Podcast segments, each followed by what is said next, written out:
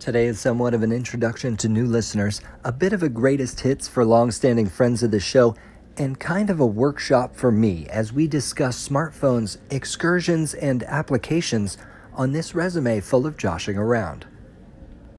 Hello, I am Josh, host of the fake internet radio show Joshing Around. I guess the show would more popularly be referred to as a podcast, but I don't use that word because what is a pod? A group of whales is called a pod. I don't play whale songs on the show, yet I do freestyle rap on Friday. Nothing like whale songs, though, which I assume are pretty racy. You know, whales are really well endowed. I imagine that's what most of the songs are about. So when you hear a whale song, oh, it translates to something like, Look at this dick, this six foot dick. Yikes. So if you see a pod of whales, swim away.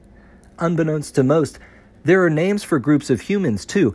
A group of pops, fathers, and dads is called a bod, whereas a group of moms together is called a purse. Growing up, Snoop Dogg taught me that multiple bottles of Tanqueray is known as a gang. I got into it with a chorus of Chardonnay on our last vacation. That's when I stumbled upon a secret to life Vacation photos are more fun when you don't remember them being taken. You should see the pictures of me using Uber for the first time. As a small town boy from the sticks, I was overcome with joy at the thought of riding in other people's cars. And all you have to do is summon them on your iPhone. For those of you too young or brain numb to remember, life before smartphones was awful. They're life changing devices not just for the cameras and communication, but also for the constant entertainment. Believe it or not, but in life before smartphones, there were times when you were forced to read the contents of your wallet to escape boredom on the toilet. The shower is the last smartphone free sanctuary, which is why shower thoughts remain so pure. Though I'm sure we've all drifted off in thought only to come back and find you've been reading the shampoo bottle. For other jokes from my master bathroom, you can start joshing around wherever podcasts are found, though I don't refer to it as a master bathroom either. That just sounds too close to a term from the antebellum South. Instead, I call it my grand bathroom, just like people from the future will come to know Starbucks as a bathroom that happens to sell coffee to increase traffic.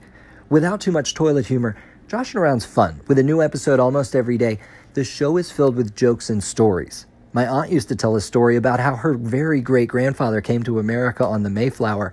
Then my uncle got really into genealogy. Now she doesn't tell that story so much anymore. My parents got divorced when I was young. When I was in my 20s, mom passed away, leaving me with just my dad. But then he came out as being transgendered, so as far as parents go, technically, I'm back at full strength. I've written a sitcom about my experience. I'm calling it My Two Moms. I pitched it to Paul Reiser, but surprisingly, he's not returning my calls. With that in mind, My Two Dads was the first openly gay sitcom, right? I feel like my life would be a lot easier if only I believed in professional wrestling. Until Christian music improved, I didn't much believe in God either. I'm a firm believer now, though, after seeing the speed at which Chick fil A can clear the line of a busy drive through. There was a time when I toyed with the idea of polytheism. I thought, maybe the pagans have it right. Why settle for one God when you can have thousands? When you're sick, you may start with a visit to the general practitioner, but if things worsen, you seek a specialist. My mother in law saw an ear doctor because she doesn't hear well, Luckily, she doesn't wear jungle prints, or I would totally call her Deaf Leopard. Punny name aside, joshing around isn't all about me. Sometimes I do impressions. Here's an example of me imitating R&B superstar Usher. This is my impression. I field questions on the show. I also take dares. So far, I drank a bottle of ketchup, eaten a beetle, and sat in a tub of pudding. Chocolate, of course. I'm not an animal. What I won't do is record the show while performing cosplay. Nothing against people that do. I'm just upset they stole the name because cosplay is what my wife and I call getting turned on together while browsing at Costco. Walmart and Costco are the only places I can shop for clothes because of the simple displays. Mannequins at most stores give me the creeps. They're far too suggestive. Seriously, even if they're deserving. Do mannequins need nipples? Will the clothes not lay right without the nipples, or are they actually used to nourish the mannequins in the children's department? In planning our next trip, I came across a brochure for a nudist resort that described the nudist lifestyle, showcased the resort's amenities, and then honestly warned that suggestive attire won't be tolerated, though I'm sure that makes sense. I can only imagine the most attractive people at the nude pool are wearing bathing suits. Speaking of nudity, I bet the folks that live in the top condos of fancy apartment buildings were upset when the Smut Mag penthouse first appeared. We once stayed in the penthouse of a fancy condo. In fact, it was the first time I used Airbnb. Once again, smartphones changing the world. It was awesome, though check in was a bit challenging. To park the car and get the key, we seemingly had to solve a series of riddles. After defeating the Knights Templar and gaining access to the unit, we had a great stay, except for a trip to the sauna. My son and I were relaxing in the steam room when he pointed out a bunch of graffiti carved in the wooden walls.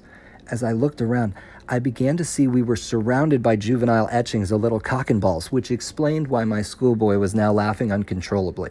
Not wanting to make it worse, I tried to play off the carvings as being tiny rocket ships, and I did a pretty good job too because he almost believed me as I complimented today's youth for taking such an interest in space.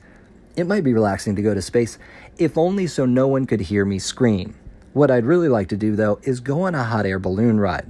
My toddler and I were watching videos of hot air balloons when I asked her, Would you go on a balloon ride with Daddy? She said, Yeah, Dad, and it nearly made me choke up when I thought maybe she'd be on the one to go on adventures with me in the future. Then I asked, Would you go scuba diving with me?